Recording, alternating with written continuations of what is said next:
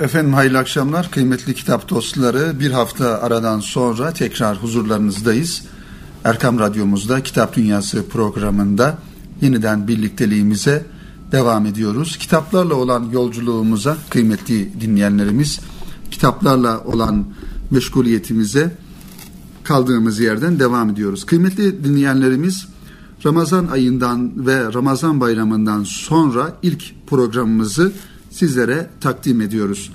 Ramazan ayında malum yoğun bir ibadet ayı ve bu anlamda bu çerçevede yine kitap adına, kitap kültürü adına, kitap faaliyetleri adına yoğun bir dönemden geçtik. Özellikle İstanbul'da yaşayan dinleyenlerimiz hatırlayacaklar, bilecekler.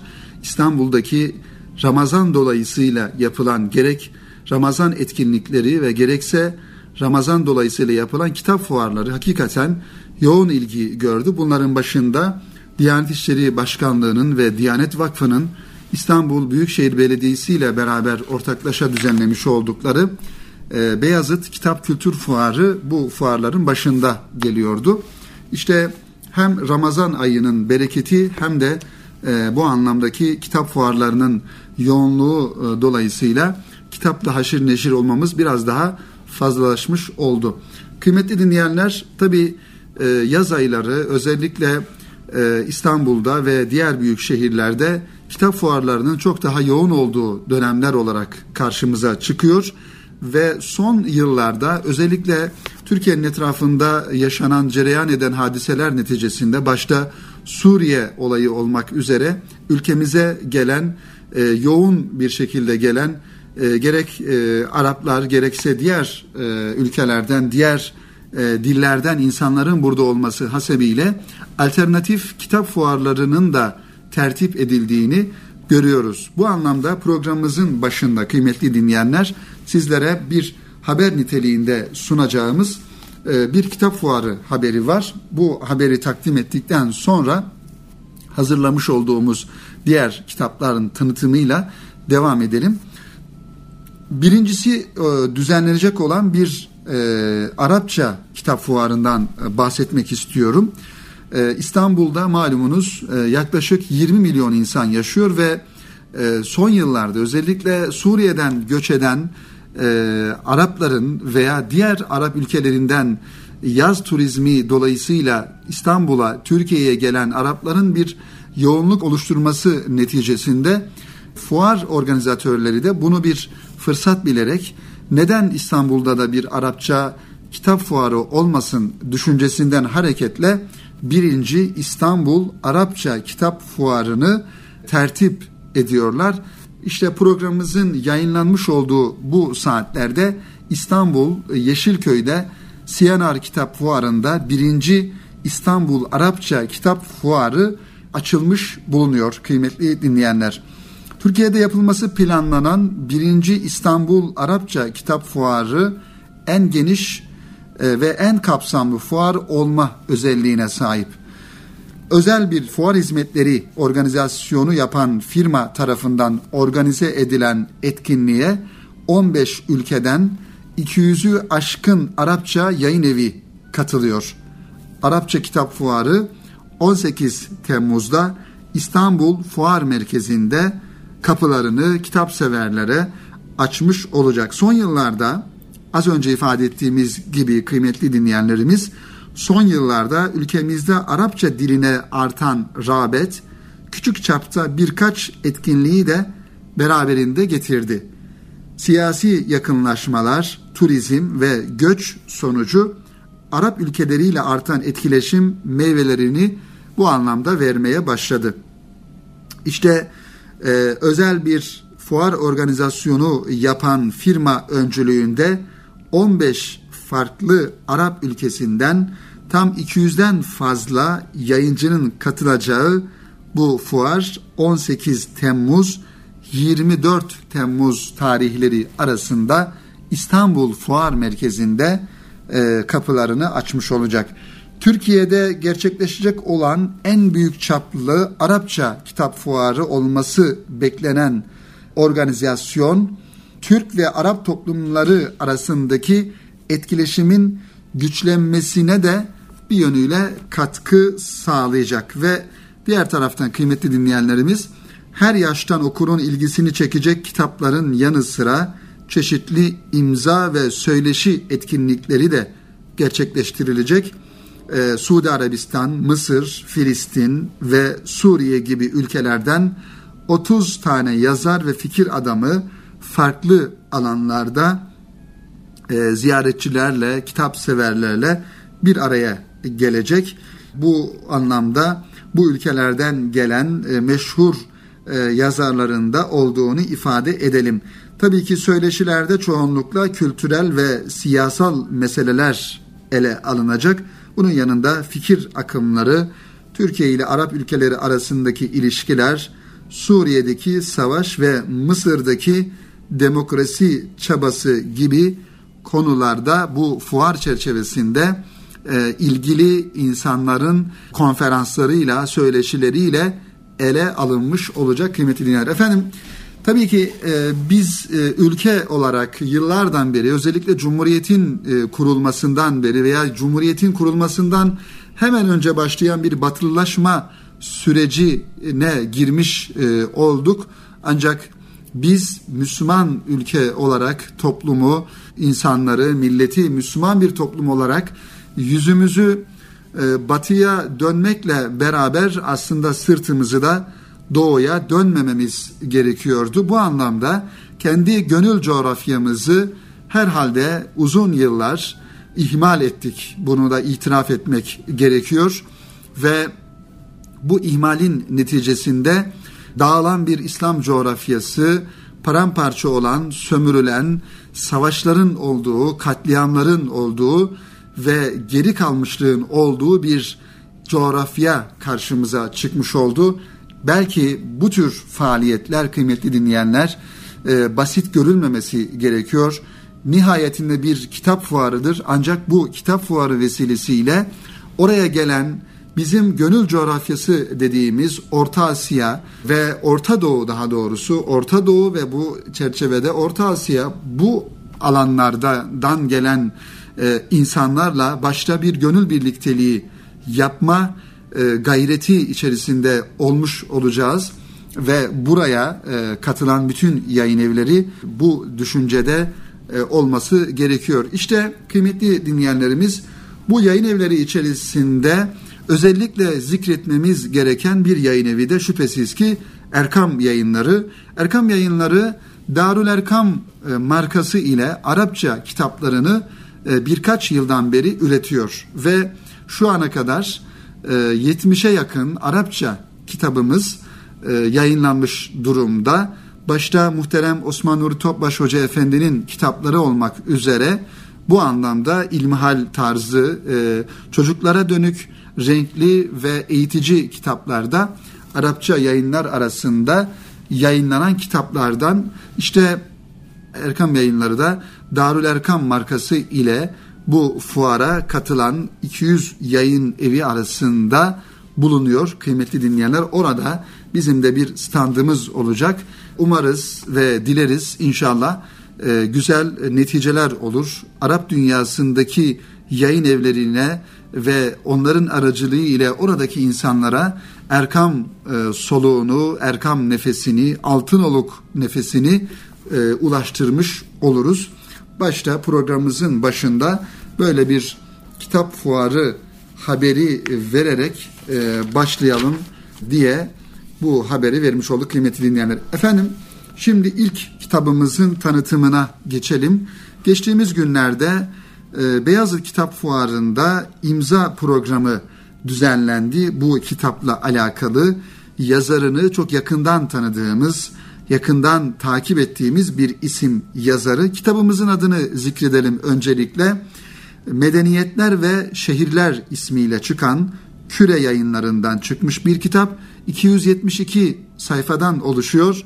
Yazarı ise e, bundan önceki başbakanımız Sayın Ahmet Davutoğlu. Ahmet Davutoğlu tabii ki siyasi bir e, yönü olmak olmakla beraber siyasetçi olmakla beraber aslında e, bir akademisyen, bir bilim adamı yönü de var ve bu anlamda siyaset e, yaparken de bir taraftan da demek ki kitap yazıyor, yazabiliyor ve bu kitabı da geçtiğimiz günlerde Küre yayınlarından e, çıkmıştı.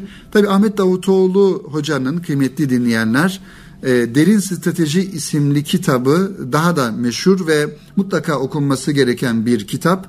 Çevremizde dünyadaki e, uluslararası alanda ülkemizin hangi e, noktada olduğu ve nasıl bir e, dış politika izlemesi gerektiği hususunda e, Ahmet Davutoğlu hocanın kendine has e, düşünceleri, fikirleri o kitapta bulunuyor. Bu kitabın yanında da işte yeni çıkan kitabı Medeniyetler ve Şehirler isimli kitabı da Küre yayınlarından çıkmış oldu. Şehirlerin medeniyetten ayrı olamayacağı tarih içinde her dönemde kendini ispat etmiştir. Evet, eski başbakan Ahmet Davutoğlu Medeniyet ve Şehirler adlı eserinde Batı merkezli anlayışın karşısına cevap niteliğinde bir yapıyla çıkıyor ve kutuplaştıran Batı şehir anlayışına karşı eksen şehirler, merkez şehirler.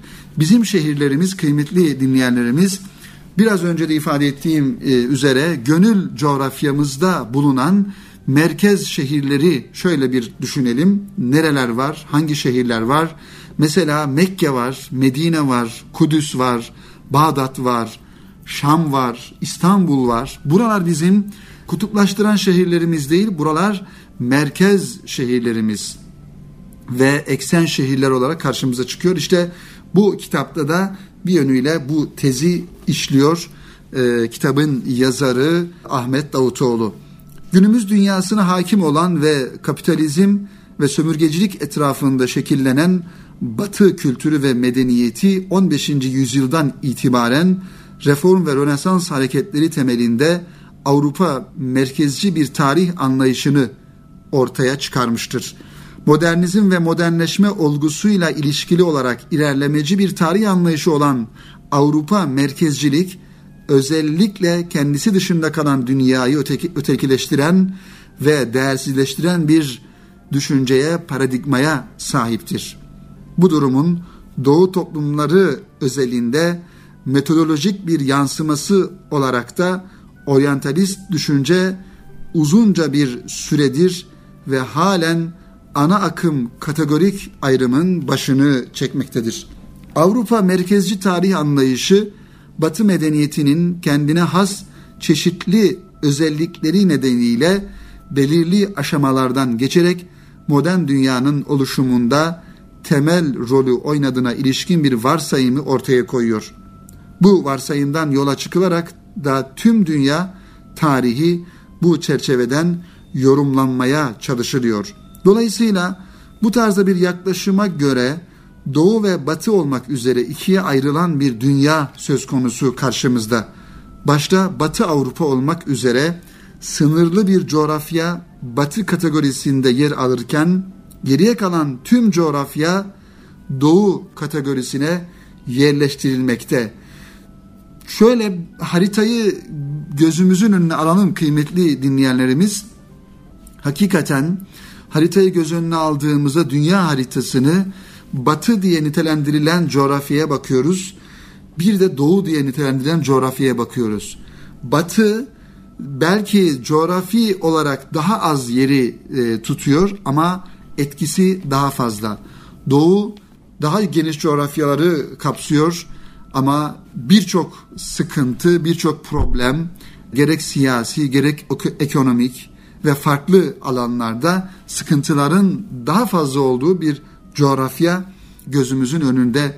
Belki bu bir yönüyle doğu batı ayrımı yapan ve bu doğu batı ayrımında daha yüksek sesi çıkan batılı yazarların, düşünürlerin bir yönüyle ortaya atmış oldukları bir düşüncede olabilir. Ancak bir gerçekte var ki e, doğu dediğimiz yer gözlerimizin önünde, batı dediğimiz yer yine gözlerimizin önünde ve orada yapılanlar ve karşılıklı yapılan mücadeleler gerek günümüzde gerekse tarihte e, bunlar da açık bir şekilde e, ortada durmaktadır.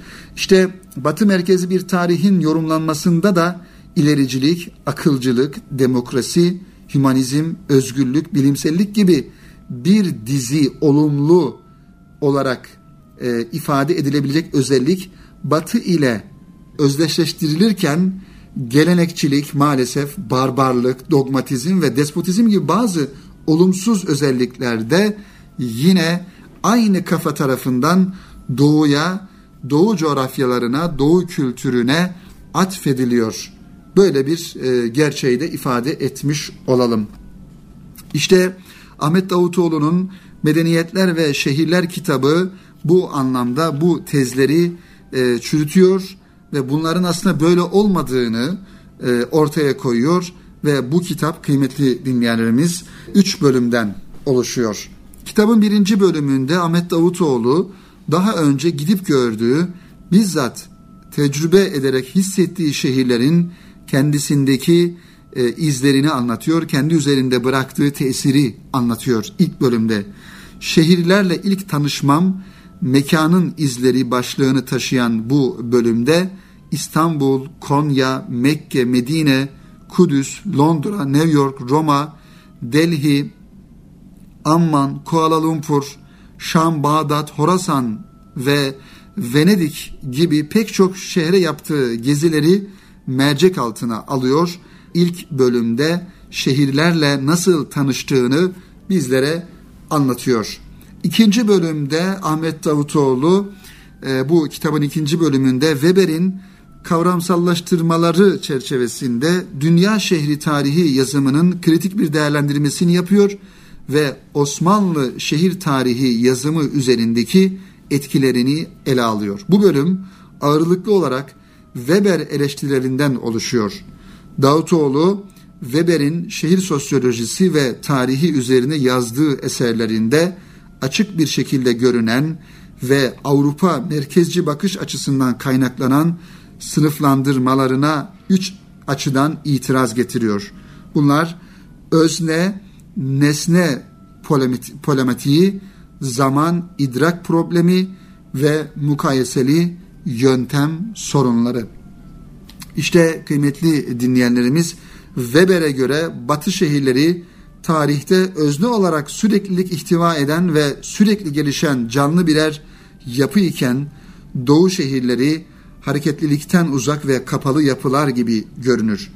Davutoğlu'nun bu düşünceye itirazı doğuda köklü bir şehir geleneğinin İskender'in fetihlerinden önce de var olduğu yönünde. Weber kendisi modern bir olgu olan şehrin batıya has bir tarihi sürecin ürünü olduğunu ve tarih boyunca en gelişmiş ve ileri toplum modeli olan modern toplumunda merkezinde yer aldığını vurgulayarak Batı şehrini ve medeniyetini öznelleştiriyor. Öte yandan kıymetli dinleyenlerimiz, öte yandan şehrin tarihteki özne konumuyla ilişkili olarak şehir medeniyet ilişkisi yani medeniyet mi önce doğmuştur yoksa şehir mi? Şehir mi medeniyeti şekillendirmiştir? Medeniyet mi şehirleri ortaya çıkarmıştır? Ve bu ilişkinin tarihselliği konusunda tek bir kategorik şehir tasnifinin yetersiz kaldığını, şehirlerin medeniyet tarihi içindeki etkilerinin ve konumlarının farklılıklar ortaya konularak şehirlerin medeniyetler tarihinde oynadıkları rol açısından medeniyetler ve şehirler arasındaki ilişkiyi medeniyetlerin eksen şehirleri bağlamında yedi başlık altında inceliyor bu kitabın yazarı Ahmet Davutoğlu. Medeniyete öncü, kurucu şehirler, medeniyet tarafından kurulan şehirler, aktarılan şehirler, hayalet şehirler, tasfiye edilen şehirler, etkileşim şehirleri, dönüşen ve dönüştüren şehirler başlığını da kitabımızın bu bölümünde, son bölümünde görmüş oluyoruz. Profesör Doktor Ahmet Davutoğlu'nun Medeniyetler ve Şehirler kitabı önemli bir şehir ve tarihi sosyolojiyi anlatan bir kitap. Şehir tarihi ve sosyolojisi ile ilgilenenler için kıymetli bir referans olan medeniyetler ve şehirler aynı zamanda bir şehrengiz olarak da okunabilir. Öte yandan Ahmet Davutoğlu bu eseriyle Avrupa merkezci tarih anlayışına karşı duruşu içeren bir akademik duruşu da e, ortaya koyuyor. Bunu yaparken de farklı disiplinlerden elde ettiği bilgileri bütüncül bir şekilde inceleyerek Avrupa merkezci tarih anlayışına bir manada önemli eleştiriler getiriyor kıymetli dinleyenlerimiz. Efendim bu anlamda hazırlanan kitapların okunması bir mefkure, bir düşünce, bir tefekkür anlamında önemli. Bu kitapta e, Küre yayınlarından çıktı. Henüz yeni çıkan bir kitap. Medeniyetler ve Şehirler önemli bir isim tarafından hem siyasi yönü olan hem e, uluslararası alanda akademisyenlik yönü olan ve e, başarılı bir insanın kaleminden çıkmış olan bir kitabı mutlaka e, okumanızı tavsiye ediyorum kıymetli kitap dostları. Efendim birinci bölümün sonuna gelmiş bulunuyoruz. Kitap Dünyası programında Erkam Radyomuzda bizleri şu an radyoları başlarında dinleyen bütün dinleyenlerimize buradan tekrar selamlarımızı iletiyoruz ve kısa bir ara verdikten sonra ikinci bölümde yeni kitaplarla tekrar huzurlarınızdayız efendim. Efendim tekrar birlikteyiz. Kıymetli kitap dostları, Kitap Dünyası programımızın ikinci bölümüne kaldığımız yerden devam ediyoruz. Radyolarını yeni açan dinleyenlerimize tekrar saygılarımızı, sevgilerimizi, sevgilerimizi ve muhabbetlerimizi gönderirken birinci bölümde bir kitap fuarının haberinden bahisle başlamıştık. Arapça kitap fuarı 18 Temmuz 24 Temmuz 2016 tarihleri arasında İstanbul Fuar Merkezi'nde düzenlenecek geniş katılımlı bir fuardan bahsetmiştik ve sonrasında eski başbakan Sayın Profesör Doktor Ahmet Davutoğlu hocanın bir kitabını e, sizlere takdim etmiştik, tanıtmaya çalışmıştık kıymetli dinleyenler. Efendim şimdi biraz daha farklı bir e, muhtevada ve güzel bir kitaptan sizlere bahsetmek istiyorum. Dergah yayınlarından çıkan bir hikaye kitabı bu kitap Mustafa Başpınar'ın küçük bir kitap dergah yayınlarından e, yeni çıkan Annemin Gözleri ismiyle e, duygusal, e, içli ve derinlikli olan bir kitap bu kitap kıymetli dinleyenler. E, Mustafa Başpınar Annemin Gözleri adlı kitabında küçük kasaba havasının resmedildiği tablolara çocukluk rengini ekliyor aynı zamanda ve tabii ki bizler okur olarak da bir yönüyle bu tarz kitapları okuduğumuzda kendi çocukluğumuzu, kendi hayal dünyamızı, o yaşamış olduğumuz kasabamızda, köyümüzde, mahallemizdeki e, çocukluk dünyamızda yaşadığımız o güzellikleri bir yönüyle e, buluyoruz, bulmuş oluyoruz. İşte bu anlamda okurda oluşan burukluk, eğlenceli tartışmalar ve sanat edebiyat muhitine dönük ta, e, taşlamalarla birleştiğinde bu kitap özgün bir metne dönüşüyor ve kaliteli hikayeler, öyküler ortaya çıkmış oluyor. Delişmen çağın kasaba atmosferiyle bütünleşen tabi havası bugün ellerimizden çoktandır kayıp gitmiş bulunan maalesef en büyük zenginliğimizdi. Bu kaybın ağırlığını tamamlayan ve kitabın kapağına da taşınan anne imgesine muhakkak e, yoğunlaşmak gerekiyor. Çocukluktan kalan derin izler, yazarın bilinç altında sürdürdüğü uzun yolculuğundan sonra en olmadık zamanlarda anne kokusu ve özlemini de yedeğine alarak birden boy veren hikayelere dönüşüyor Mustafa Başpınar'ın Annemin Gözleri adlı bu ikinci kitabında. Anne vurgusuna özellikle odaklanmak gerekiyor Başpınar'ın hikayelerinde. Bahsettiğimiz o bilinçaltı yolculuğu, o yolculuğun apansız ortaya çıkıveren durakları, anne temasıyla anlam kazanıyor ve yazarımızın kitabın hemen her cümlesine sinen, naif, kırılgan, insanı hüzün iklimine sürükleyen dilini besliyor. Anne, Başpınar'ın çoğu hikayesinde yazarın hemen yanı başında duruyor. Yazar için anne çocukluktur, özlemdir, içinde yaşadığı, yetiştiği kasabasıdır, göçüp gitmek zorunda kaldığı şehirdir. Bu kitapta da saydığımız bütün çağrışımlar anne imgesi üzerinden yoğun bir şekilde okuyucuya yükleniyor ve yaşamın bugün için çoğunlukla kaybettiği narin tarafları gün yüzüne çıkıyor, gün yüzüne çıkarıyor. Toplumsal olanın satırlara sinmişliğinin iz sürerek yakalanabileceği bir toplam var Başpınar'ın hikayelerinde. Mesela yaralarınız iyileşti mi hikayesi bunun açık bir örneği olarak karşımıza çıkıyor. Hikayelerin geneline hakim olan kırılgan, naif dil bu hikayede de hemen göze çarpıyor. Ancak bir yandan da öğretmen olarak Hizan'da çalışan kahramanın yaşadığı duygusal gerilimle ilk öğretim okullarında okutulan andığımız örneğinde olduğu gibi bazı dayatmalara egemen ideolojik zaviyelerden bakmayı reddetmesinin oluşturduğu gerilim eser içindeki o başka damarı da bize işaret ediyor.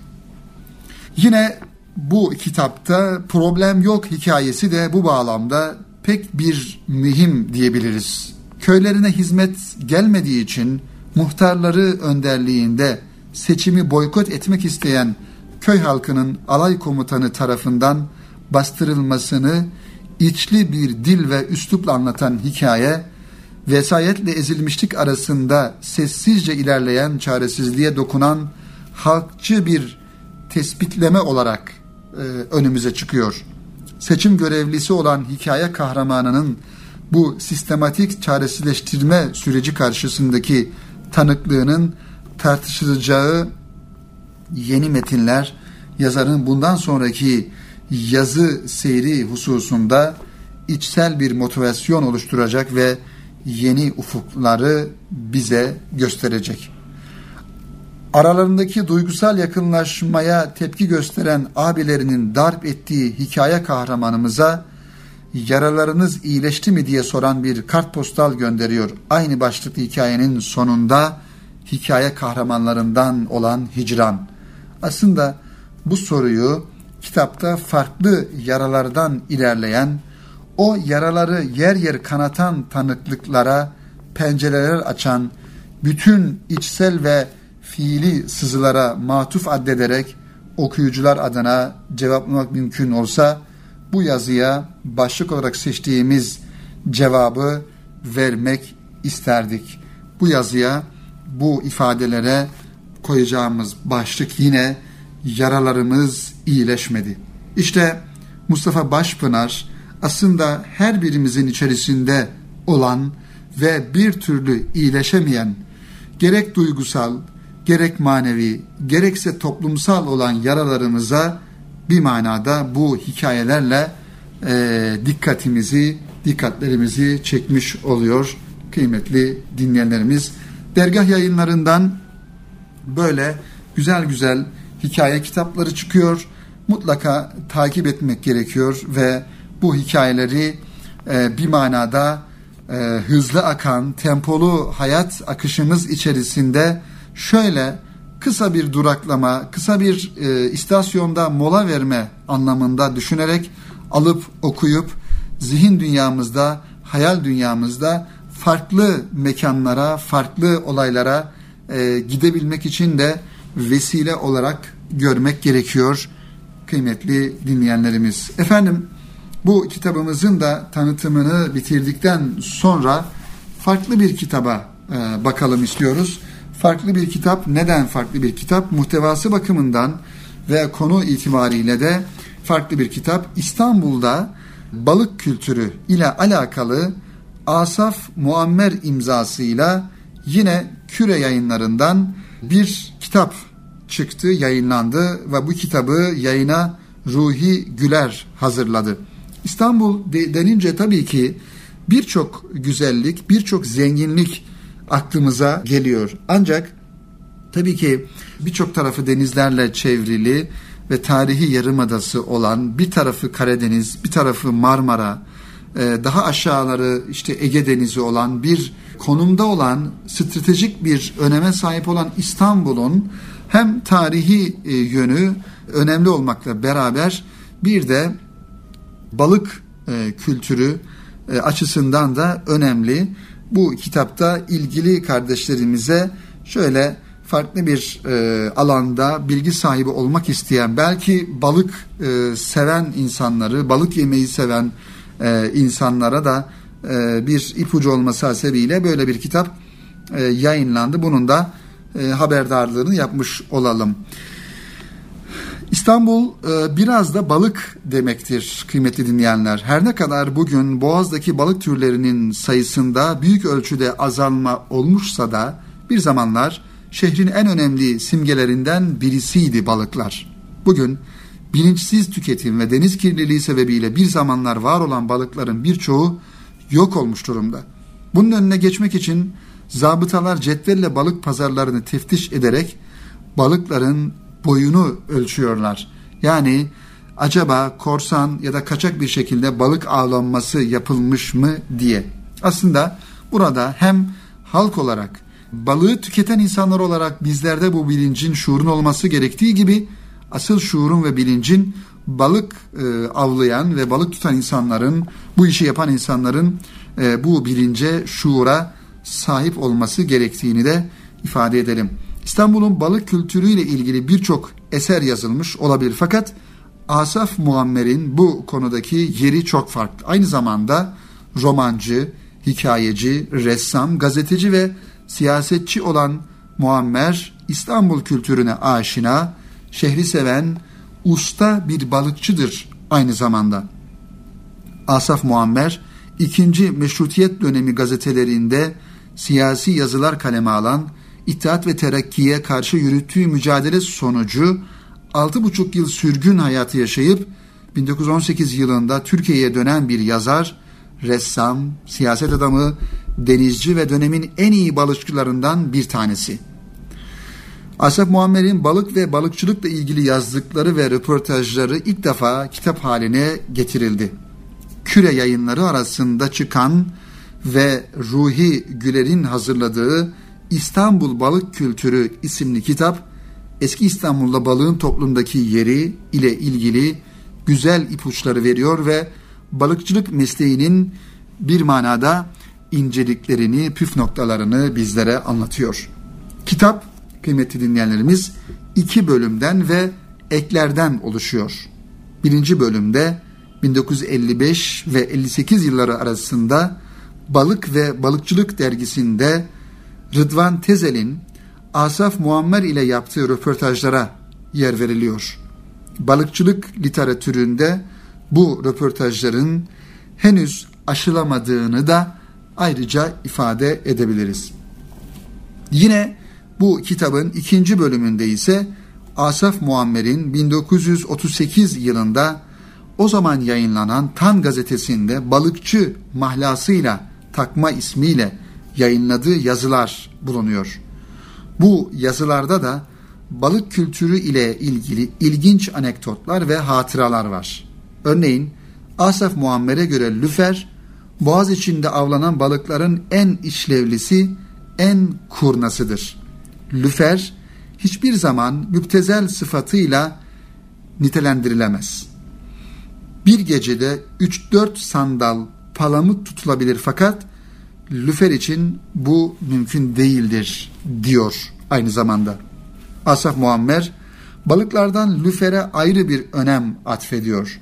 İlk defa kendisi tarafından dillendirilen lüfer, lüfer devri tanımlamasıyla lale devriyle kıyaslamada bulunuyor ve lüfer alemlerinin sadece bir balığın avlanmasından ibaret bir ameliye olmadığını anlatıyor. Av sırasında özellikle balığın olmadığı zamanlarda şarkılar söylenir, gazeller, şiirler okunurdu. Balık varken ise sessiz olmak gerekirdi. Edebiyatımızda bu balığa birçok eserde yer verildiği ayrıca bilinen bir husus. Ahmet Hamdi Tanpınar'ın Huzur romanında da lüfere özel bir yer verilmesi balığın o dönem hakikaten büyük öneme sahip olduğunu gösteriyor. Asaf Muammer balık tutulurken eş zamanlı olarak şiir tatilleri yapıldığını, şarkılar söylendiğini de ifade ediyor. Bu arada röportajların Balık ve Balıkçılık isimli bir dergide neşredildiğini de az önce ifade etmiştik. Söz konusu dergi 1950'li yıllarda Et ve Balık Kurumu tarafından neşredilen ve balıkçılıkla ilgili teknik makalelerin yanı sıra balık kültürüne de geniş yer veren bir dergi. Bugün çok sayıda üniversitede su ürünleri fakültesi bulunmasına rağmen bu ölçüde bir derginin olmayışının üzücü olduğunu da ifade edelim. Eser Ruhi Güler'in hazırlamayı düşündüğü Boğaziçi Kitaplığı serisinin ilk kitabı olarak yayınlanmış. Diğer kitapları da ayrıca beklediğimizi ifade edelim. Küre yayınlarından çıkan Asaf Muammer'in kaleme almış olduğu yıllar önce ve Ruhi Güler'in de şimdi hazırlamış olduğu bu kitabı da ilgili dinleyenlerimize bir e, bilgi notu olarak da ifade etmiş olalım kıymetli dinleyenlerimiz. Efendim Kitap Dünyası programının sonuna yaklaşıyoruz. Sonuna doğru birkaç kitaptan kısa kısa bahsedelim. Yeni çıkan kitaplardan daha doğrusu derlemiş olduğumuz ve tavsiye edeceğimiz birkaç kitaptan bahsedelim. Bunlardan iki, e, ilki Abdurrahman Şen'in kaleme almış olduğu Mezun Vermeyen Mektep isimli kitap. Bu kitap Toy yayınlarından çıkıyor. 694 sayfadan oluşuyor. Gazeteciliğin çeşitli servislerinde görev yapan, basın alanında uluslararası başarılara imza atan Abdurrahman Şen'in meslek hayatındaki 40. yılı vesilesiyle yayınlanan kitapta dostlarının kaleminden anlatılıyor. Mezun vermeyen mektep isimli eserde çeşitli alanlarda yerli ve yabancı isimlerin yazıları bulunuyor. Abdurrahman Şen hakkında. Metinleri oldukça kadim geleneklere sahip çıkan, farklı görüşlere saygılı, yenilikçi bir kültür insanı portresi çık- çıkıyor karşımıza. Kitabın adı Şen'in asistanı Yahya Kemal Baş'ın yazısından geliyor. Baş yazısında sohbeti, hal ve hareketleriyle ilham veren Abdurrahman Şen'in karşısında hep öğrenci olarak kalacağını belirtiyor. Mezun vermeyen mektep Abdurrahman Şen isimli kitap Toy yayınlarından çıkan. Yine Mehmet Said Efendi e, imzasıyla Semerkant yayınlarından çıkan Anne Nasihatleri de yeni çıkan kitaplardan bir kitap 152 sayfadan oluşuyor. Ahlak eğitimi ailede başlar. Çünkü çocukların terbiye ve güzel ahlakı elde etme konusunda ilk eğitim gördükleri mektep ailedir. Günümüzde ne kadar hız çağında olup bazı değerlerimizi kaybetsek de temel kıymetler yerini hiçbir zaman kaybetmiyor. Osmanlı döneminde aileyi ahlaki bakış açısı ve pedagojik yaklaşımla ele alan Mehmet Said Efendi'nin Vezafilun İnaz adlı eserinin sadeleştirilmiş hali olan Anne Nasihatleri isimli eser bir annenin düğün gecesi kızına yapmış olduğu on nasihati açıklamaktadır. İşte Semerkant aile yayınlarından çıkan bu kitap her seviyeden insanın kolayca okuyabileceği akıcı bir üslup ve samimi bir dille annelerin tecrübelerini ve güzel geçimin ipuçlarını okuyucuya sunmuş oluyor. Yine profil yayınlarından çıkan ve farklı kitaplarıyla farklı tarzıyla tanıdığımız Ebu Bekir Kurban'ın imzasıyla Gariplerin Kitabı isimli kitaptan da kısaca bahsedelim. Türkiye sevgisi imandandır ve İsmet Kaç Saat ile isimli kitaplarla tanıdığımız Ebu Bekir Kurban bu kez de Gariplerin kitabıyla karşımıza çıkıyor. Hemen bir parantez açarak ifade edelim kıymetli dinleyenlerimiz.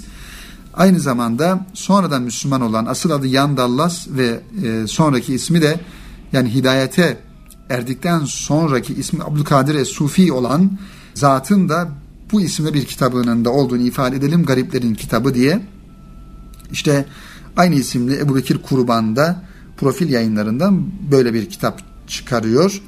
Söz, gönül, hüzün, gariplerin bağından dost gibi başlıklara sahip yazılarda kavramların birbiriyle arasını bulan yazar her sayfada başka bir hayret kapısını aralıyor. Bir zikir, fikir ve şükür kitabı olarak tanımlanan bu eser ruhumuza rehber olmaya aday. Eskiye göre daha hızlı akan hayat ırmağını takip ettiğimiz günlerde Gariplerin kitabı dingin ve açık anlatımıyla zamandan bir nefeslik parça sunuyor bize. Mevlana İdris'in ön sözde yazdığı şu cümle, arkadaş milliyetçisi kurbanı yani Ebu Bekir kurbanı en iyi şekilde anlatıyor. Ebu Bekir neredeyse dostluğun başkenti orasıdır diyor.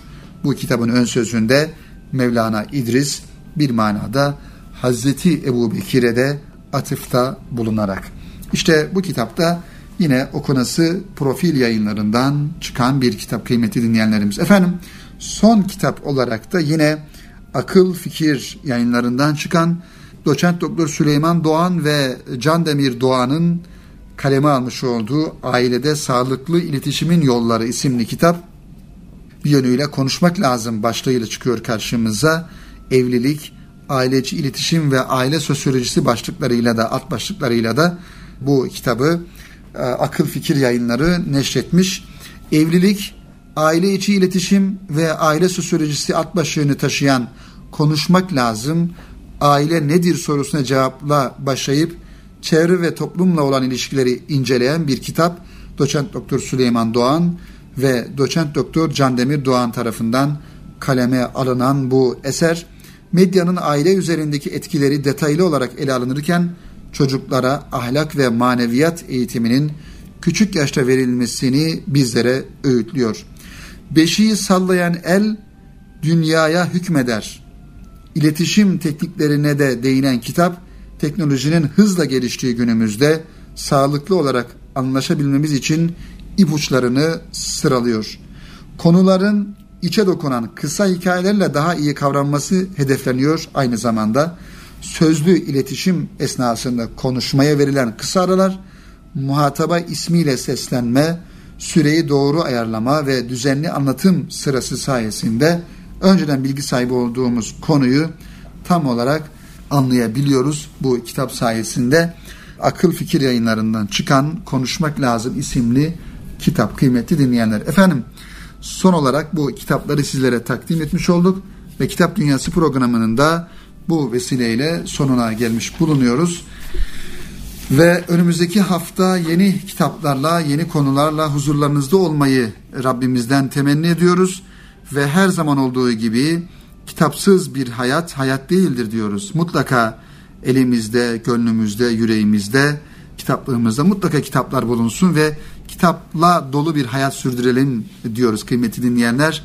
Haftaya aynı saat ve aynı günde Kitap Dünyası programında buluşmak ümidiyle hepinize hayırlı akşamlar diliyoruz efendim.